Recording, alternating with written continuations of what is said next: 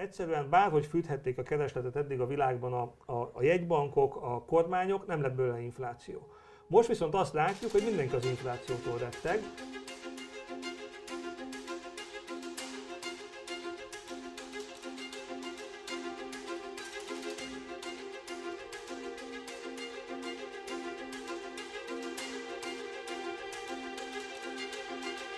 Sziasztok, ez itt a Portfolio heti podcastje, amivel ezentúl minden szerdán találkozhattok a Portfolio csatornáin, és hát kövessetek is be minket Spotify-on, Soundcloud-on és Apple Musicon is. Én Orosz Márton vagyok, és itt van velem a stúdióban két vendégem, két munkatársam, a Makrorovat elemzői, Madár István vezető elemző, szia István! Sziasztok! És Beke Károly elemző, szia Karesz! Sziasztok! És hát természetesen a forintról fogunk beszélgetni, árfolyamról, inflációról. Hiszen újra az érdeklődés középpontjába került a forint, vagy hát mondhatjuk úgy is, hogy, hogy a forint árfolyamáról szól, szól most a közbeszéd. Közel két hónapja gyengül az árfolyam, a 365-ös euró már nagyon nincs messze a koronavírus válságban látott 370-es történelmi mélyponttól.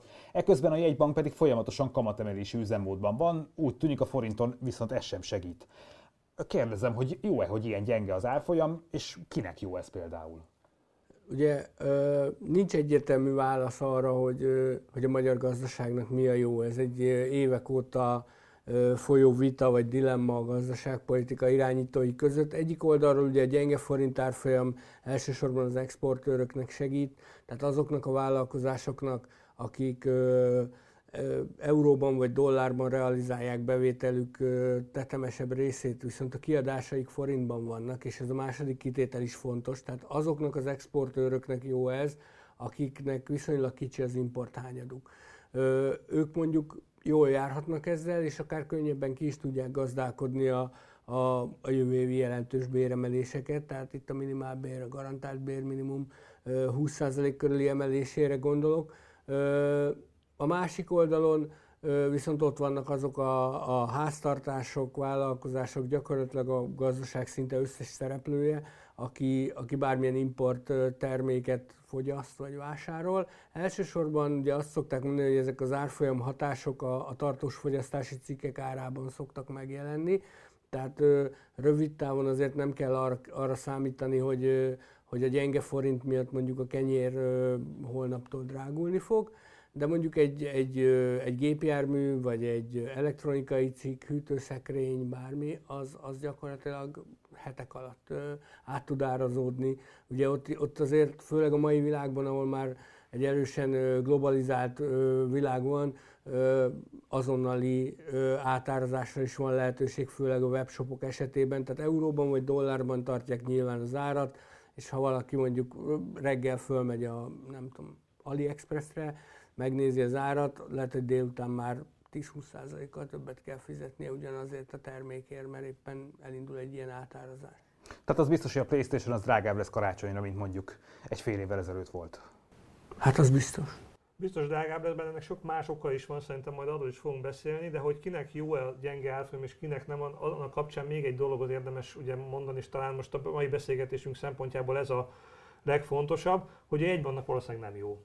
Tehát ugye azt látjuk, hogy a jegybank az elmúlt években szinte mondhatjuk azt, hogy egy tudatos forint gyengítő politikát folytatott, pont azért, mert azt gondolta, hogy egyébként az infláció nem nagyon fog elszállni, a gazdaságot tudja segíteni, vele élénkíteni, ugye jó az exportőröknek, és ez valóban nagyjából be is jött egyébként, tehát a válság előtti időszakban, a koronavírus válság előtti időszakban nem nagyon láttunk Magyarországon sem inflációt, és aztán ugye ez tulajdonképpen megváltozott, már egyébként a válság előtti időszakban is érezhető volt egy kicsi zavar, hogy talán már nem biztos, hogy ez egy olyan nagyon jó politika, de most elég egyértelműen látszik, hogy van egy erős inflációs nyomás a világban, és Magyarországon is egyre erősebb, és ilyenkor a jegybank az egyik eszközével a forint árfolyamával tud hatni. Sokszor halljuk azt a közhelyet, hogy a jegybanknak nincs infláció, vagy árfolyam célja, mert neki inflációs célja van. Ez igaz, de azért ez azzal a megkötéssel igaz, hogy persze nincs egy kikötött célja, hogy ekkora forint árfolyamot szeretne, és ez folyamatosan változik is,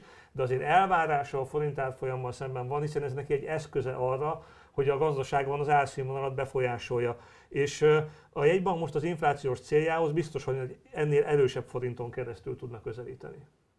Ha már az infláció szóba került, akkor azt, azt látjátok-e, hogy mikor és miért lett az áremelkedés újra ennyire az első számú közellenség?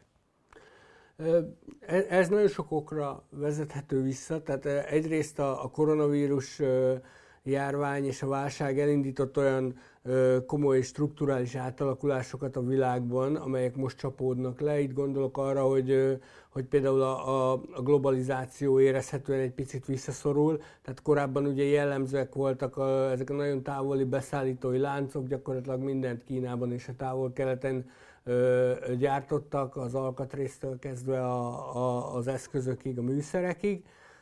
És ez kezd egy picit megváltozni, még nem lehet egyértelműen kimondani azt, hogy ez, hogy ez egy tartós folyamat lesz, de azt most látjuk a válság eredményeként, hogy felértékelődnek a, a, földrajzilag közelebb lévő beszállítók, akár helyi beszállítók, akiktől könnyebb szállítani. Tehát ugye itt vannak nagyon komoly szállítási problémák is elsősorban a tengereken, ami szintén nagyjából egy éve kezdődött, és, és, és változatlanul tart, tehát egyrészt jelentősen megdrágult a tengeri szállítás, másrészt pedig komoly fennakadások vannak. Ez részben összefügg a koronavírussal, tehát annak köszönhető, hogy a kikötőket nagyon sok országban lezárták, karantén alá helyezték, emiatt lassabban tudják feldolgozni a beérkező árukat, tehát naponta olvasni híreket arról, hogy éppen hány tucatnyi hajó várakozik a különböző nagyobb amerikai és európai kikötőknél arra várva, hogy kirakodják őket, és aztán ezek a csúszások összeadódnak, emiatt ma sokkal ö, kiszámíthatatlanabb lett ez a globális beszállítói hálózat, tehát ami korábban néhány napos csúszással lehetett legfeljebb számolni, ma már nem ritkák a több hetes késések a szállításoknál, és ugye a koronavírus járvány előtt volt egy olyan kialakult rendszere elsősorban a feldolgozóiparnak, hogy minél kevesebbet igyekeztek raktározni, gyakorlatilag folyamatosan azonnali szállítással dolgoztak ezek a gyárak, tehát ahogy mondani szokták, sokszor a, a, a szállító járművek jelentették a raktárat, tehát nem, nem van, ugye ez is, ez is plusz költséget jelentett volna a cégeknek, és ezt próbálták megsporolni, és ez az egyensúly bomlott fel az elmúlt ö, nagyjából egy-másfél évben. Ez az inflációnak az egyik oka, a másik oka az a válság miatt elhalasztott ö, kereslet, tehát az, hogy az emberek másfél-két évig be voltak zárva, nem tudtak elmenni egy étterembe, nem tudtak elmenni egy szállodába, nem tudtak elmenni nyaralni, nem vásároltak olyan tartós fogyasztási cikkeket, mert nem volt rájuk szükségük. Bizonyos cikkek ez alól kivételt jelentenek, tehát pont a Playstation az, aminek nagyon felfutott, hogy a kereslete mindenki otthon ült és próbálta elütni valamivel az időt. De, de hogy ez ezzel halasztott kereslet, ez most megjelenik a piacon, és ez hajtja felfelé az árakat. Harmadrészt pedig a, a, a, világ kormányai és jegybankjai nagyon komoly gazdaságélénkítésbe kezdtek az elmúlt hónapokban, és az így ö, keletkező extra kereslet, tehát ez még tovább fűti az egyébként is megjelenő keresletet, és ez, ez, ez szintén az áremelkedések irányába hat. Arra súlyoznék inkább akkor a kérdésedben, hogy, hogy mikortól. Ugye az látszik, hogy a 2007-8-as pénzügyi válságban ugye mindenhonnan a világból eltűnt az infláció. Még az a kicsi is, ami volt, bár valójában a fejlett országok egyébként az 1990-es évektől kezdve nem nagyon tapasztaltak igazi inflációt. Magyarország egy kicsit később ö, tudta maga mögött az inflációt, de tulajdonképpen 2007-8 után az infláció az eléggé eltűnt. És sőt, annyira eltűnt, hogy ugye maga a válság, a pénzügyi válság az óriási élénkítési igényt hozott a gazdaságpolitikának. Egybankok akkor kezdtek el vásárolni állampapírokat, öntötték a pénzt a gazdaságba, a kormányok elkezdtek gőzerővel költekezni, és még ebből se lett infláció. Mindenki azt találgatta, hogy mikor lesz ebből az őrületből infláció, és nem lett. És ezért egy kicsit mindenki belehitt abba, hogy igazából az inflációt nagyon nehéz csinálni ebben az új gazdasági világban, ebben a globalizált rendszerben, ahol a Kínából jönnek az áruk, olcsó munkaerő hozza, technológiai fejlődés van, itt nem lesz, nem lesz sose infláció.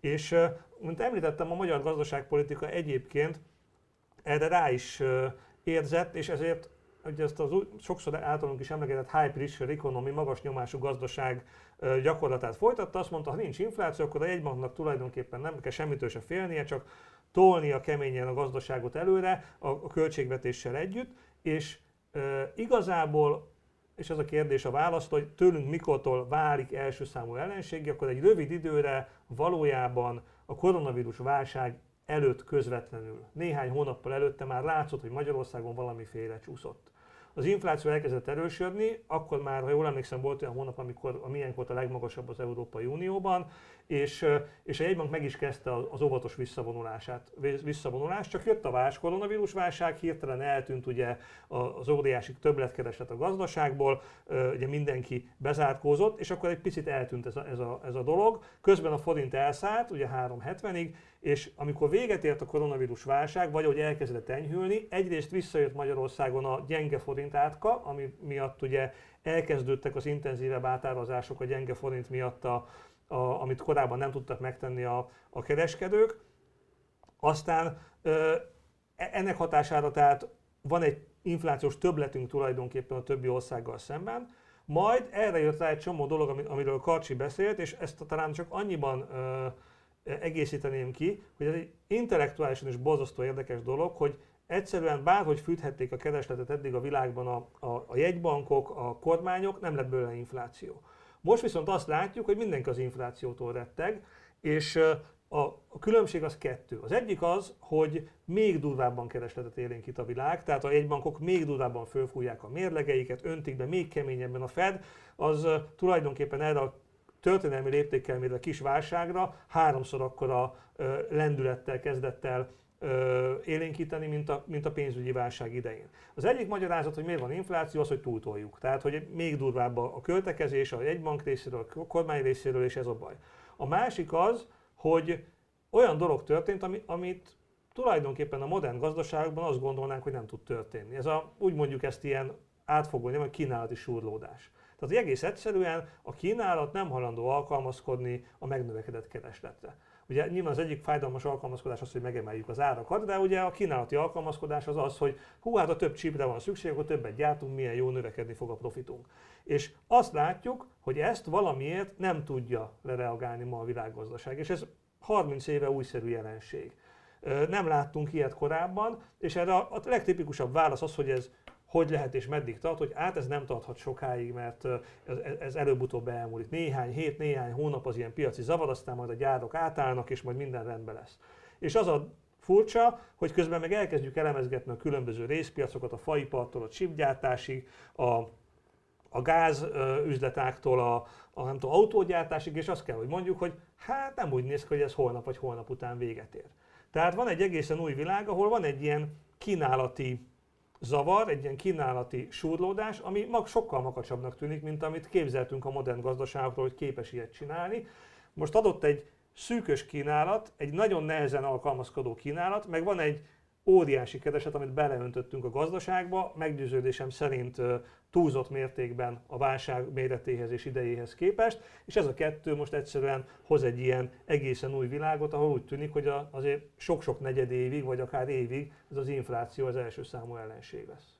Még egy dolgot talán érdemes ö, ö, kiemelni, hogy az egészet egy picit érzékeltessük. Tehát, hogy amikor ez az egész elkezdődött globálisan, ez nagyjából ugye idén tavasszal volt, amikor a, a, a járvány elkezdett lecsengeni, folyamatosan nyitottak újra a gazdaságuk, és akkor jöttek az első ilyen szokatlanul magas inflációs adatok. Akkor mindenki azt mondta a közgazdászoktól a jegybankokig, hogy ez egy átmeneti folyamat lesz.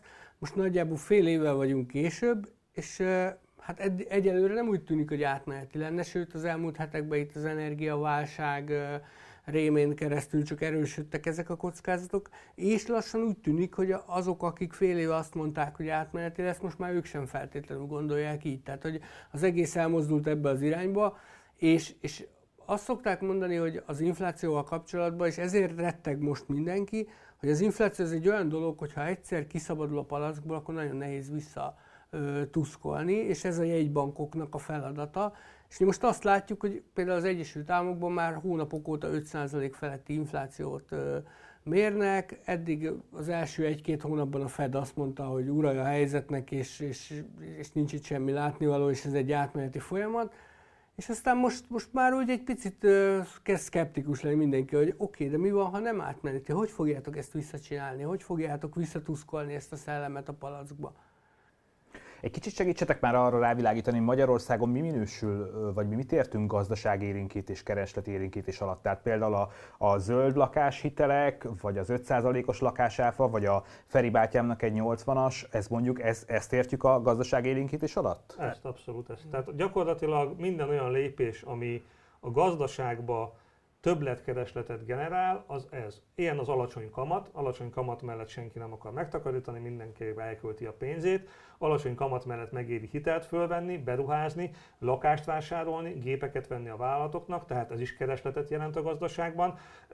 Amikor pedig a kormányzat fogja magát és elkölt mondjuk ugye a jelenlegi tervek szerint a negyedik negyedévben és a jövő év első negyedévében egészen döbbenetes a GDP éves GDP 8%-át kitevő összeget így ráönti a gazdaságra többletkeresletként. Tehát ebben van ö, ö, nyugdíjemelés, jutalmak, ö, ugye a személyi jövedelemadó visszatérítés, egy halom a, a beruházás élénkítő támogatás, ezek mind-mind olyan tényezők, amik, amik a, többlet, a keresletet generálnak. Mindenhol a világban most ez elég nagy, de de nálunk különösen nagy, és annak fényében, hogy egyébként a válságból már elég jól kijöttünk, különösen a, a, benne van az emberben az, hogy hát hogyha már egyszer munkaerőhiány is van, a vállalatok azért nem tudnak olyan könnyen ö, termelést növelni, ö, kapacitásokat emelni, akkor még inkább ö, fölmerül a kérdés, hogy egy ilyen óriási kereslet tömegre vajon nem áremelés lesz az első reakciója majd a gazdasági szereplőknek.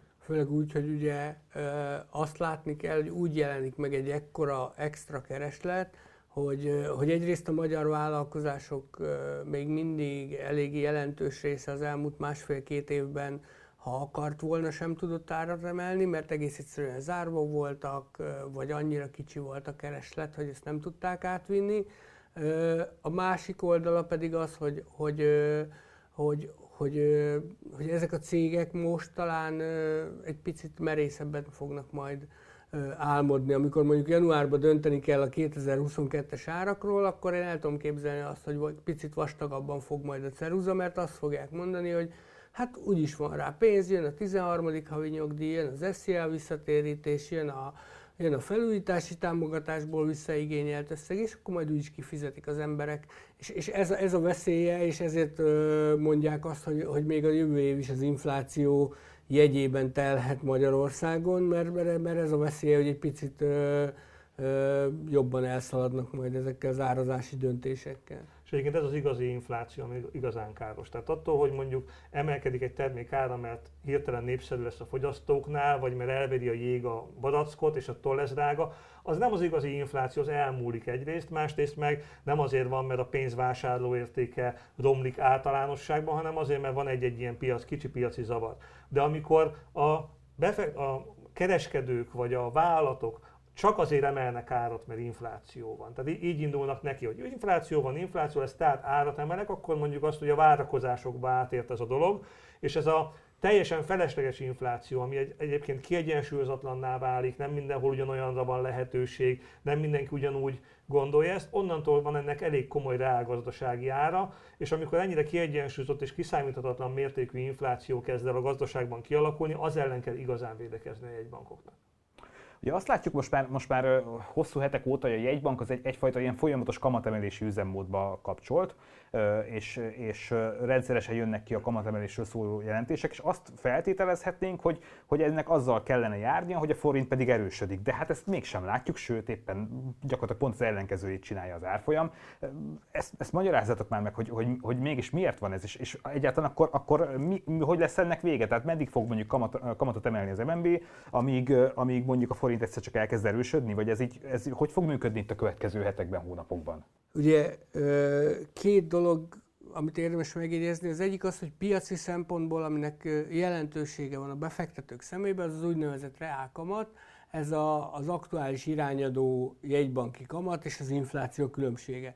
Ez azért fontos, mert, mert ha mondjuk a jegybank 15 bázisponttal megemeli a kamatot, de a következő hónapban 0,3% ponttal magasabb lesz az infláció, akkor gyakorlatilag a reálkamat csökkent.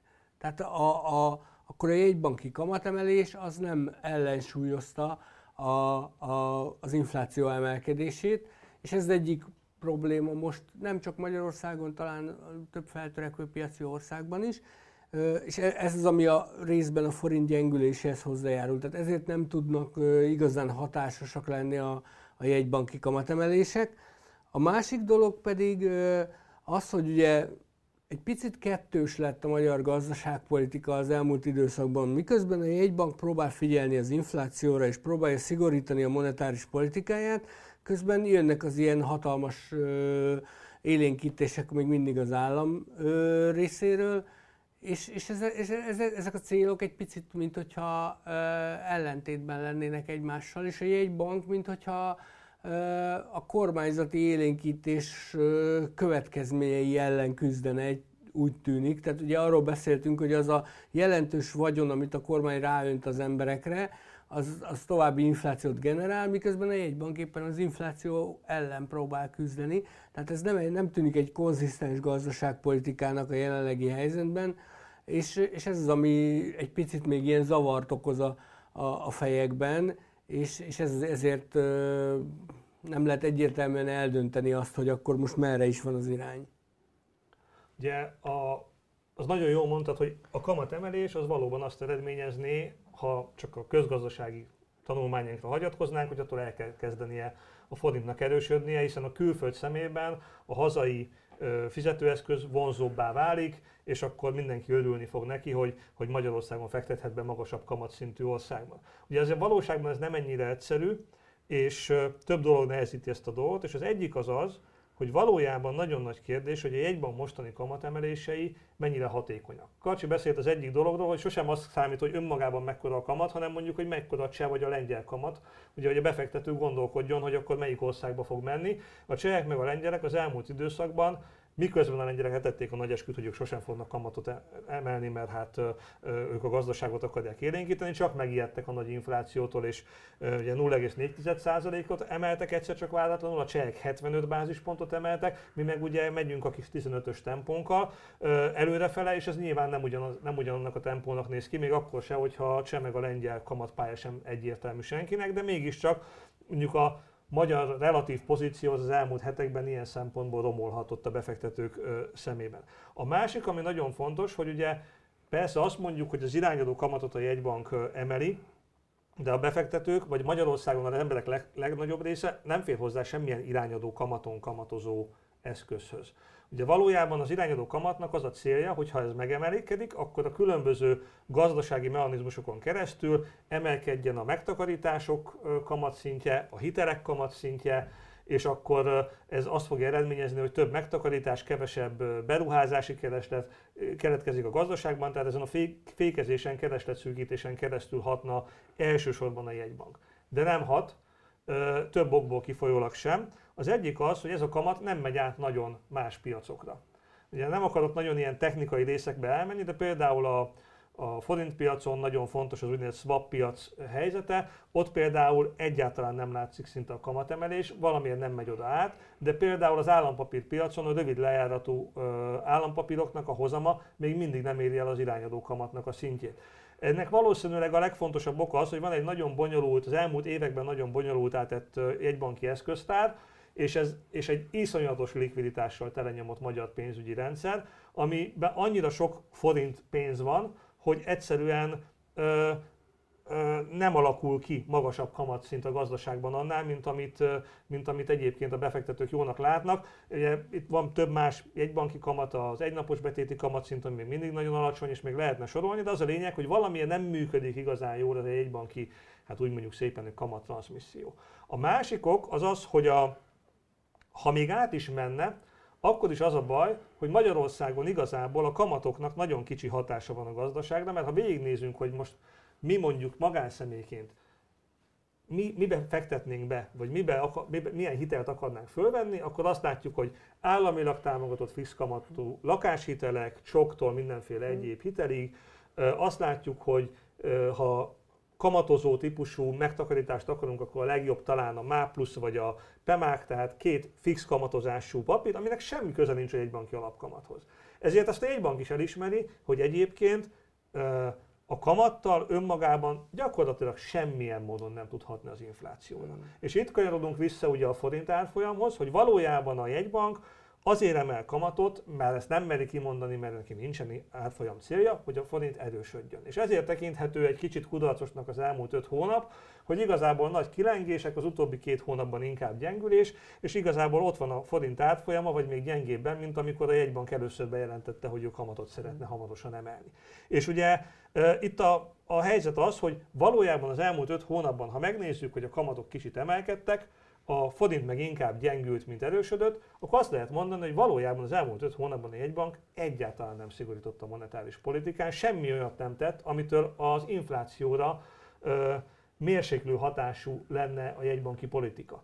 És ö, ez pedig azt is jelenti, ugye, hogy innentől kezdve ö, érthető, hogy a befektetők is azt nézik, hogy vagy meg a gazdaság szereplői, hogy oké, okay, akkor van elvileg egy jegybanki szigorúság, de nem nagyon látszik a gazdaságban, hát akkor miért lenne az infláció is egy kicsit is kisebb? Az inflációs összkép pedig ebben az időszakban ezer más oknál fogva, gázárak, és lehetne sorolni a, a napi ö, szintű ö, gazdasági headline-okat, igazából inkább romlott, és ebben az inflációs környezetben látjuk azt, hogy egy bank nem szigorít érdemben.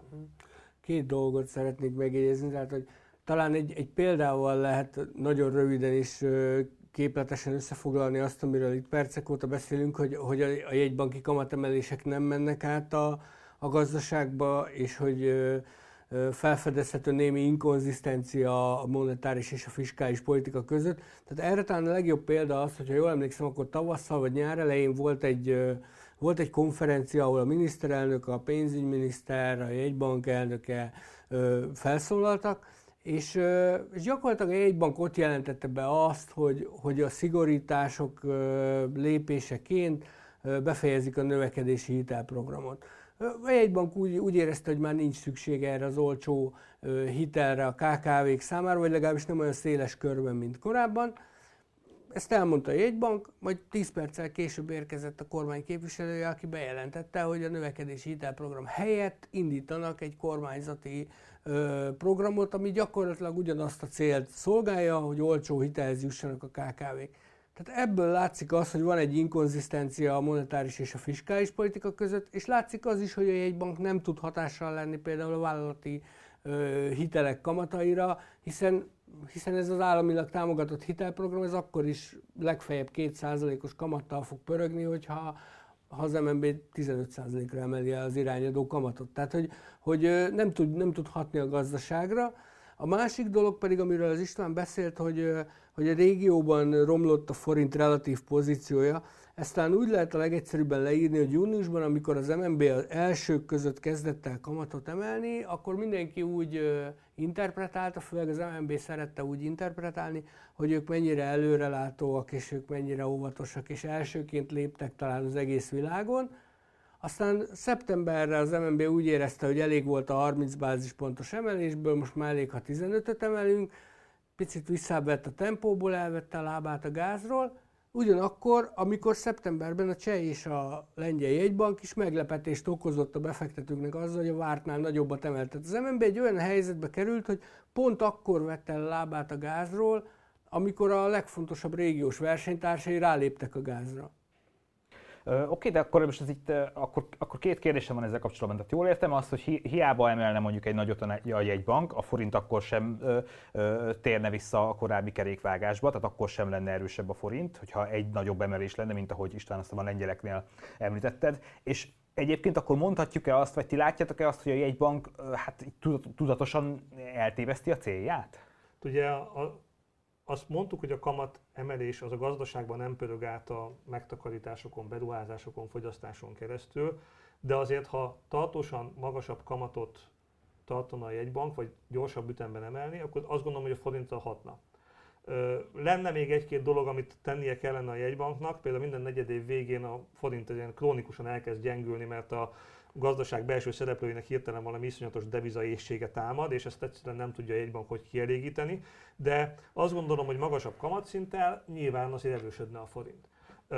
Hogy a kérdés az, hogy miért nincsen nagyobb kamatemelés, erre valóban a második kérdéset pedzegeti a választ, mert két magyarázat van rá. Az egyik az, hogy akkor azt mondom, hogy három. Az egyik magyarázat az, hogy lassan, óvatosan halad a jegybank, majd lesz ennek hatása, de ők ilyen kiszámítható módon szeretnék ezt csinálni. Szerintem ez a magyarázat nem szerencsés, mert amikor 5 hónapig tart és még mindig nincsen hatása, akkor az már nem lassú haladás, hanem egy helyben topogás. A másik magyarázat az, hogy most indult be igazából a, a, az infláció úgy rendesen a világban, ez az energiaválság, ez még jobban növelte a, a helyzet, a, a, a, az inflációs szituációt még inkább éleszte, úgyhogy majd most akkor bele fog, bele fog húzni a jegybank, és hamarosan a, a, megvédi a respektjét, és el, elkezd komolyabban kamatot emelni. És a harmadik magyarázat az valami olyasmi, és nem mondom, hogy ez teljesen ördögtől való, de ez is mutatja, hogy mennyire komplikált a helyzet, hogy azt mondja a jegybank, hogy ennek az inflációnak egy jelentős részére nem tud hatni. Ilyen egy jegybank ilyet sosem mond ki, mert akkor azt mondja, hogy úristen, hát én nem tudok mit csinálni, de valójában a jegybank, ha belegondolunk, nem fog tudni több csipet gyártani. Nem fog tudni egy elektronikai termékben ö, olcsóbbá tenni egy ö, műszaki megoldást, ha egyszer ott hiány van, vagy hol kap, kapnak hozzá alkatrészt. Ebből következően ezek a kínálati típusú surlódásokra a jegybank nagyon keveset tud tenni. E, és erre mondhatja azt a az, aki elkötelezettebb a, az infláció elleni küzdelemben, hogy jó, de az árfolyam erősítésén keresztül azért lehet, lehet tompítani ezt a hatást. Mondhatja azt, hogy ha kisebb kereslet van a gazdaságban, akkor azért nem nyomják meg annyira a kereskedők az árakat, hiába emelkednek a költségeik, de azért mégis összességében van abban valami, hogy a jegybank eléggé elkeseredve láthatja azt, hogy ennek az inflációnak, amilyen mostani infláció természete, ennek egy bizonyos faktoraira nem tud úgy hatni.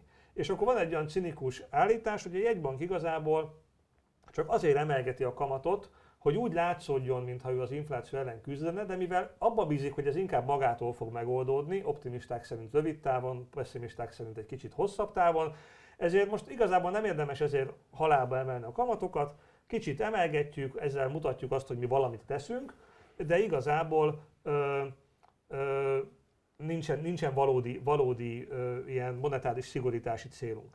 Ugye ezzel, ezzel a felfogással azért, ha ez a helyes, akkor azért van baj, mert közben a piac azt látja, hogy ez egyáltalán nem, nem hoz monetáris politikai szigorítást, akkor azért a piac nem hülye. Tehát ő látni fogja, hogy ez valójában nem az, ami, ami egy elkötelezett jegybankot jelent, és akkor itt jön a kérdés, hát, hogy akkor a jegybank tudatosan el, eltéveszti a célját. Én azt gondolom, hogy ez november-decemberben ki fog derülni. Tehát ha november-decemberben nem történik semmi a, a jegybank részéről, amivel normalizálná egy kicsit a piacot, erősít, erősítő pályára, egyértelműen erősödő pályára tenné az árfolyamot, és tartósan elköteleződne egy, egy monetáris szigor mellett, akkor ez egy jó, jó válasz lehet. És ugye itt jön be az a fogalom, amit az utóbbi időben egyre népszerűbben használnak megint, ez egy ilyen valamikor ilyen sláger fogalom volt a közgazdászok körében, de aztán lecsengett ennek az időszak, hogy ez az úgynevezett fiskális dominancia.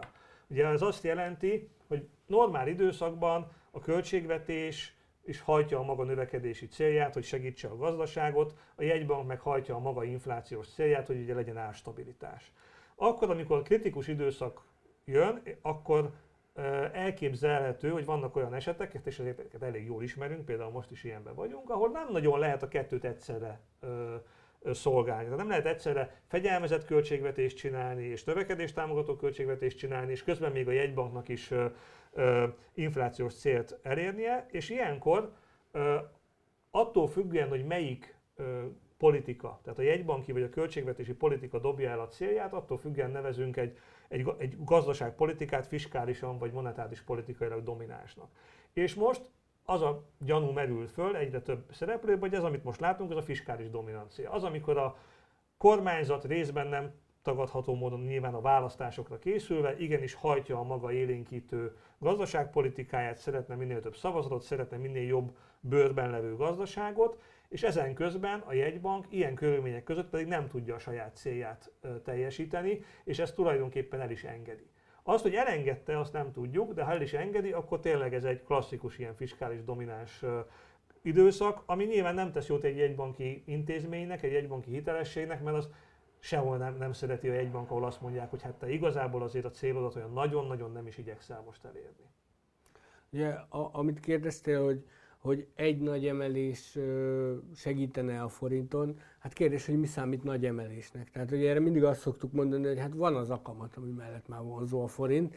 Kérdés, hogy ez hol van ez a szint, és egy bank hajlandó-e addig elmenni, akár egy lépésben, akár több lépésben. Tehát ugye azt tudjuk, hogy a, a Magyar Nemzeti Bank jelenlegi vezetése azért elég büszke volt arra az elmúlt években, hogy sikerült leszorítani a kamatokat, példátlan mértékben vágták az alapkamatot. Korábban azért éles kritika érte az előző jegybanki vezetést azzal kapcsolatban, hogy talán a, a, a kelleténél magasabban tartotta a kamatot. Ez, ez volt az úgynevezett unortodox politikai időszaka néhány évvel ezelőtt a jegybanknál. És azért azt látni kell, hogy ezek az emlékek nem mosódtak ki a befektetők fejéből. És sokan ma is azt gondolják, hogy hát igen, az MNB itt próbálja eladni, hogy ő szigorít, de igazából ők olyan nagyon nem akarnak szigorítani, csak annyit, amennyit feltétlenül szükséges. És, és, és, és éppen ezért sok befektető szemével nem tűnik meggyőzőnek az MNB-nek az a kommunikációja, hogy mi egészen addig fogunk szigorítani, ameddig kell ez, ez nem, nem, nem igazán tűnik meggyőzőnek. Azok, az, annak fényében, hogy néhány évvel ezelőtt milyen unortodox módszerekkel próbáltak lazítani, és hogyan próbálták idézőjelben átverni a piacot. Oké, de akkor, hát akkor most mi lesz, vagy mondjunk valamit a hallgatóknak, mikor vegyünk föl lakáshitelt például? Meddig emelkedhet itt az alapkamat, vagy jöhet-e megnyugvás az árfolyama, vagy egyáltalán mire, mire érdemes számítani például? Ti mire számítotok? Mi lesz itt a következő hónapokban? Ugye, ahogy mondtuk, most nagy kérdés, hogy egy vannak az igazi reakciófüggvénye. Mit fog csinálni valóban, hogyan reagál az emelkedő inflációs kockázatokra? Ennek kapcsán ugye a Budapest Economic Forumon a múlt héten a jegybank, nevezetesen Világ Barnamás jegybank alelnök több érdekes információt is megosztott. Az egyik ilyen az volt, hogy elmondta, hogy 2022-ben is tartani fog a kamatemelés. Ugye korábban nem mondott ennek ellent a jegybank, de nem is mondott ezzel kapcsolatban semmit. Tehát érezhető, hogy amikor mond egy ilyet egy jegybank, akkor, akkor azért az, arra szeretné a befektetőket meg a piacot drive hogy itt még azért sok kamatemelés lesz. Nyugi, én szigorú vagyok, következetes szigorú, lassan haladok, de, de ezzel sokáig megyek. És ugye ha ez valóban így van, akkor kérdés, ez mire lesz elég. Most úgy tűnik nekem, hogy talán kevéssé, és mint hogyha egy bank is ezt érezné, hiszen egy egy befektetői fórumon, ami nem volt nyilvános, ezért csak ilyen homályos információk szűrődnek ki belőle, mintha a jegybank óvatosan megígérte volna, hogy ha szükség van rá, akkor újra nagyobb lépés közt vesz. Tehát nagyobb kamatemeléseket hajt végre. Azt szerintem már a befektetők számára nem kétséges, hogy ők úgy gondolják, hogy szükség van rá. Ugye következő inflációs adatunk az valószínűleg 6% fölötti lesz, de legalábbis nagyon közel hozzá. Tehát van, van, van honnan letornászni az inflációt. Tehát én azt gondolom, hogy egy bank azt biztos nem tudja megtenni, hogy, hogy ne emelje tovább a kamatot.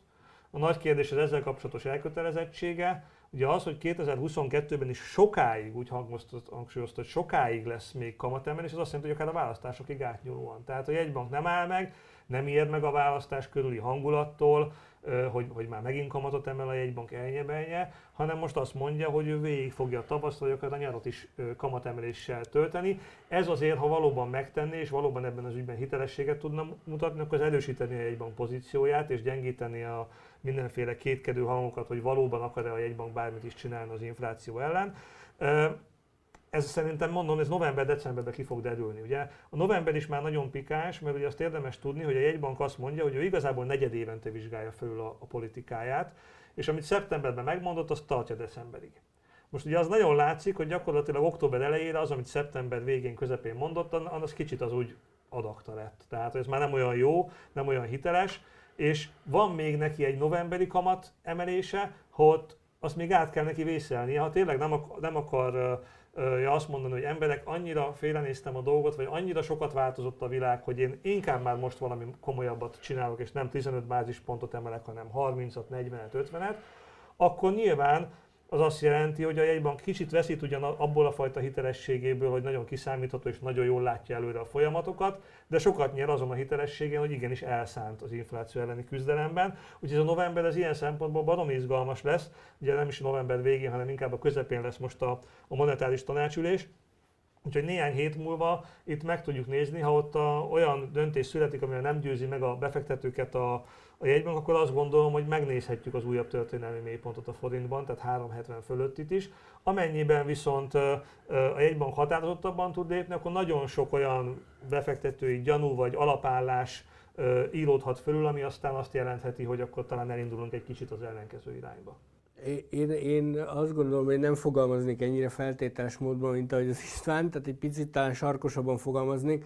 Ha, ha novemberben ö, folytatja a 15 bázispontos ütemben a kamatemelést a jegybank, akkor szerintem majdnem biztos, hogy meg fogjuk nézni az új történelmi csúcsot. Én szerintem most a kérdés az inkább az, hogy, hogy kihúzza még három hétig a forint a történelmi mélypontja alatt. Ugye még van három hét a kamat döntésig, most két lehetősége van a jegybanknak, az egyik az, hogy megpróbálja ezt a három hetet valahogy kibekkelni. Ugye az látszik, hogy, hogy nagyon nem szeretnének történelmi euróforint árfolyamot. Tehát ugye tavaly tavasszal, amikor 370 volt, akkor is már azért jöttek olyan hírek és plegykák, hogy a jegybankban azért nem igazán örülnek. Most nem akarom azt mondani, hogy pánik hangulat volt, de azért nem, nem, nem túlságosan örültek neki. Ugye akkor azt rá lehetett fogni a koronavírusra, hogy hát kockázatkerülés van a piacokon, ez érinti a forintot is. Szóval most gyakorlatilag egy százalékkal vagyunk a történelmi mélypontjától a forintnak, és van még három hét a következő kamatdöntésig. Úgyhogy ebben a három hétben lesz egy, egy kulcsfontosságú FED kamatdöntése jövő héten, amikor várhatóan bejelentik majd az eszközvásárlási program le, leállításának kezdetét, az úgynevezett taperinget. Ez komoly hatással lehet a piacokra, ha ez egy ö, érzékelhető, tehát nem azt mondom, hogy jelentős, de akár egy érzékelhető dollár erősödést vált ki a piacon, akkor az mindenképpen rossz hír lenne a forint számára, és akkor én azt gondolom, hogy egy ilyen környezetben elkerülhetetlen lenne a rekord árfolyam az euróforint vonatkozásában, hiszen, hiszen ezek olyan külső hatások, amikre az MNB nem igazán tud hatni, vagy a magyar gazdaságpolitika nem igazán tud hatni egy euró-dollár árfolyamra, vagy egy Fed döntésre. Egyébként visszatérve a kérdésre, én azt szoktam mondani a, ezekre a mikor felvetésekre, amikor megkérdezik, hogy én szerintem a következő 12 hónap az globálisan és Magyarországon is kulcsfontosságú lesz. Tehát a következő egy évben el fog dőlni az, hogy mennyire lesz átmeneti ez az infláció, mennyire lesz tartós, mi lesz az energiaárakkal, mi lesz a szállítási árakkal, mi lesz a chip hiányjal, Magyarországon mi lesz a, a forint árfolyamával, akár mi lesz a választások eredményével, milyen kormányunk lesz 2022 tavasza után. Tehát ö, ö, szerintem a következő egy év az minden szempontból meghatározó lesz. Ö, az infláció kapcsán még annyit talán érdemes elmondani, hogy, hogy, hogy szerintem most azért ö, furcsa egy picit a helyzet, mert amikor elkezdődött tavasszal emelkedni az infláció, akkor mindenki azt mondta, hogy jó, de hát ebben vannak ilyen egyedi hatások, hogy például Magyarországon, hogy, hogy áprilisban emelkedett a dohánytermékek jövedéki adója, ez majd egy év múlva kipörög a, a, a, a bázisból, meg hogy hirtelen, ugye tavaly beszakadt az olajára, amikor kirobbant a koronavírus járvány, és akkor hát, hogy most, most, most egy ilyen mérsékeltebb olajár is jelentős bázishatást tud okozni mindenki azt mondta, hogy ezek majd egy év múlva kipörögnek, viszont közben azt látjuk, hogy folyamatosan jönnek az újabb és újabb és újabb tényezők, most éppen az energiaárak, de ugye ilyen volt a szállítási árak, ilyen lehet a, a, a chip hiány, ilyen lehet a, az autóipar, tehát hogy, hogy, hogy, hogy, hogy nekem egy picit úgy tűnik, mintha mint hogyha folyamatosan arra várnánk, hogy majd ezek az átmeneti tényezők egyszer elmúlnak, és aztán mindig jön valami más új, új tényező, amire megint azt mondjuk, hogy hát ez is csak átmeneti, majd egy év múlva erre se fogunk emlékezni, de közben abban az egy évben jön két újabb, majd lehet, hogy az olajár is eléri a 100 dollárt, akkor megint ö, ö, jön egy ilyen tényező. Tehát, hogy nekem egy picit úgy tűnik, mintha mindenre próbálnánk ráfogni, hogy átmeneti, meg mindenre próbálnánk azt mondani, hogy hát ez is csak egy évig marad benne a bázisban, de közben meg Közben meg olyan strukturális változások vannak, amik folyamatosan srófolják fejem. És akkor talán ezzel kapcsolatban egy ilyen végszó, hogy nagyon sokszor szokták tőlünk megkérdezni, hogy, hogy melyik országok voltak a legsikeresebbek a koronavírus válság kezelésében, kik azok, akik igazán jó kijöttek a válságból, kik azok, akik nem, és akkor erre mindenféle nagyon furcsa számháborúk szoktak kitörni, akár politikai oldalon, akár közgazdászok között, és talán ez a beszélgetés is meggyőzhette a hallgatókat arról, hogy valójában ez az igazán adekvát válasz az, hogy ez majd akkor fog kiderülni, amikor kiderül az, hogy a koronavírus válság kezelése hatá- kezelésének hatására elszálló infláció és elszálló államadóságokat az egyes országok hogyan fogják tudni leküzdeni. Tehát ami, akkor lesz vége a koronavírus válságnak, amikor kiderül, hogy ezek már többé nem gazdasági problémák, és az nem akkor lesz, amikor véget ér a negyedik hullám, hanem lehet, hogy sokkal később. Hát sok témát érintettünk, és izgalmas dolgokról beszélgettünk, és hát akkor kíváncsian állunk itt a, itt a következő hetek, hónapok előtt, hogy pontosan mi is fog történni. Én köszönöm szépen a beszélgetést Madár Istvánnak és Beke Károlynak, a portfólió makrorobotának munkatársainak, elemzőinek, és köszönjük szépen a figyelmet. Jövő hét szerdán jelentkezünk ismét portfólió heti podcasttal. Köszönjük a figyelmet, sziasztok!